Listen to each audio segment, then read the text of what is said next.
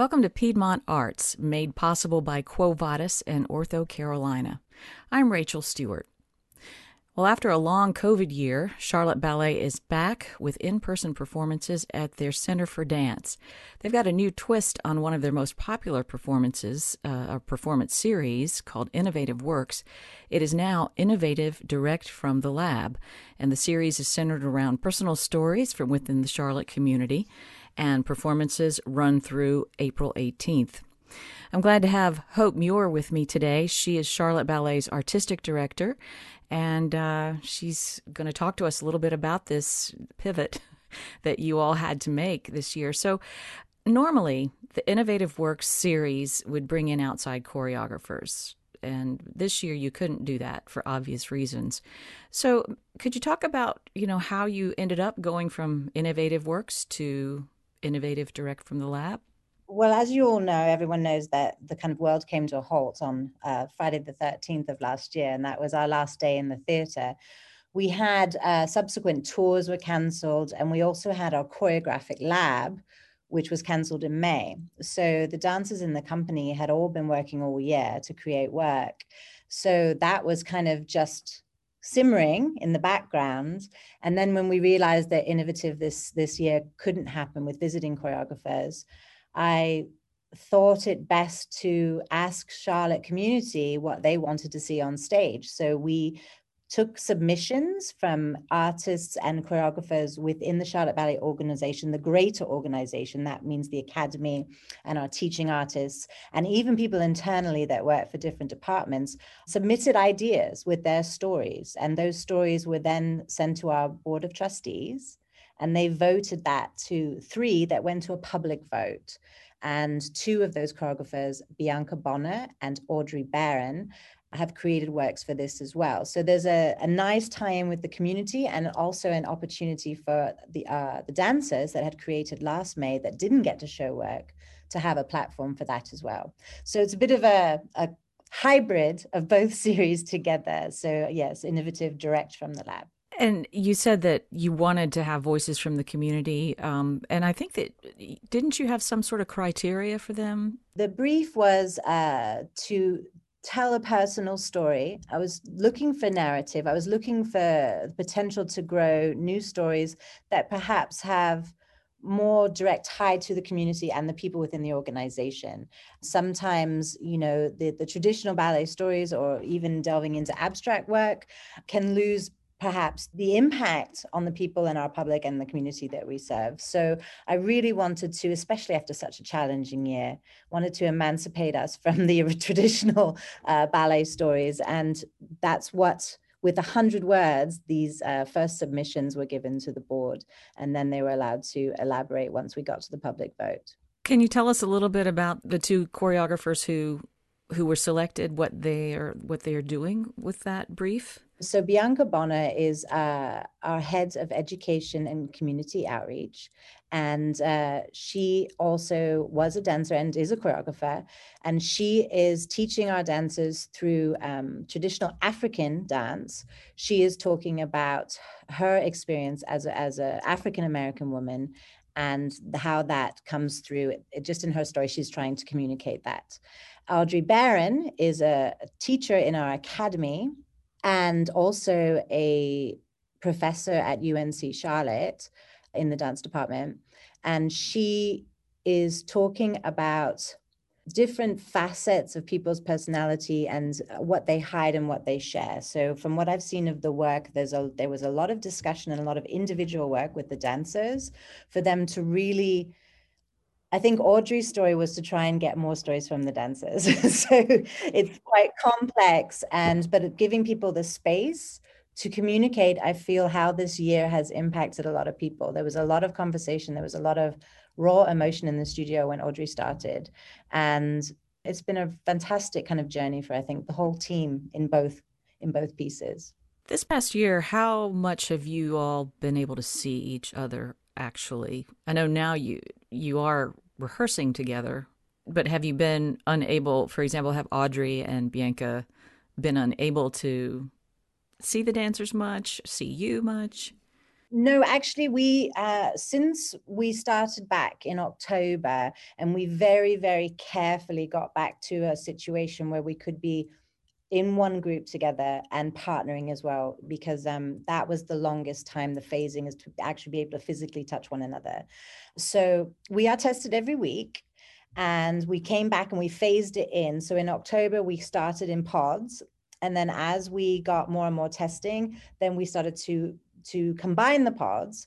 And then we became one performance group for our little mini nutcracker that we did here at the Center for Dance. And that was only to audiences of 25. When we came back in the new year, Audrey and Bianca were then uh, brought into the performance group and started testing with everyone. We're all still rehearsing in masks. It's all very, you know, we, it's very, very, uh, it's been planned so carefully how we actually managed to get these shows on. And it's been amazing. The organization has been fantastic in how they've set up all of these protocols. So long answer, yes, Audrey and Bianca have been in studio with us and we've been able to do all of the rehearsals uh, in person which has been fantastic because i feel like their stories are both so personal and they, they needed to have that kind of reciprocal conversation with the dancers to be able to really uh, to get their ideas across i think. Now when people come to see these performances and the live performances correct me if i'm wrong but they are actually going to go th- you're going to have a live not every day but a bunch of live performances between april 18th and now. That's correct. Yes. Yeah. We're doing them every weekend. So another part of the challenge with the protocols that we have in place with social distancing in the Center for Dance is that it has meant that the studio space has become prime real estate. so we had to share with the academy, and because those academy classes needed to be split up, the company's time had to be cut down. So we come in early and we leave late, but it also means that we don't have the normal opportunity to be doing shows during the weekdays in the evenings. So our shows are only on Friday, Saturday, and Sunday. And to get in as many shows as that we required to uh, to meet the demand of our subscribers, we had to do it for that many weekends. So we are. It's a long run. It's going to be a long run. Yeah. I, I, when I saw the the dates, I thought, wow. And and to attend, isn't it limited to something like sixty people? I think at the moment it's 50, I think, if I remember correctly, and with masks and with social distancing in the Center for Dance. And again, the team that goes in and cleans the theater after every show and then reassigns the chairs for the next group of people, because obviously every configuration is different. That is, it's like, it's a Sudoku. It's crazy, crazy planning. Those people are amazing. They come in every day and they will clean and then figure out who's sitting together and all the social distancing that that mean, that needs to happen. Yeah, the logistics that have been required just to deal with this pandemic in general, but with stuff like that, you know, you just don't even realize uh, that you're going to have to do that, I guess, until you st- start trying to plan it out. And yeah, well, how have you had much response so far from your subscribers and from audience?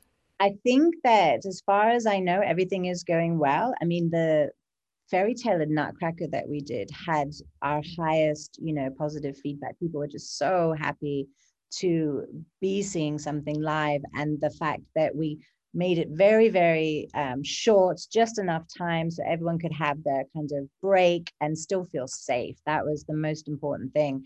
And with the success of that and being able to add shows in that series I think we're anticipating that now that everything's looking much more positive and moving into the summer, I'm, I'm hoping that it's a very, very successful run. Well, that's good. And I'm just speaking of moving into the summer. What do you what do you think next year is going to be like? I, am sure you're trying to plan. there have been so many different plans A, B, C, D, E, F, G. And then I think we're already back to A again. In the summer, I mean, we have a few projects that we're going to start preparing for hopefully our 50th anniversary season in October. I am very, very optimistic that this will happen. It's it seems like there is a light at the end of that tunnel now and we're just going to do our preparation uh, moving forward for that and try and get some of the work set which means that they will be taught to the dancers and will be rehearsed. So when we come back in october we'll, we'll be ready to go. But we've given ourselves a long runway. It's an interesting uh, interesting place and time for performers and one can't really underestimate the impact this pandemic has had and how they feel to get back on stage. I don't think it's going to be as easy as as all that. I think that there's going to be a certain amount of anxiety. A year and a bit away from the stage really can affect an artist and we're very very cognizant of that so we've done a nice long runway up to the shows so that they can really really be comfortable again uh, and get their performance skin back that's a great point i wouldn't have thought about that but yeah and I think even just being in the same room with a lot of people is going to take getting used to for a lot of us. I mean, I've kind of conditioned myself to stay back, you know, stay stay out of those situations. I'm going to be really socially awkward, I think, for the best part of next year.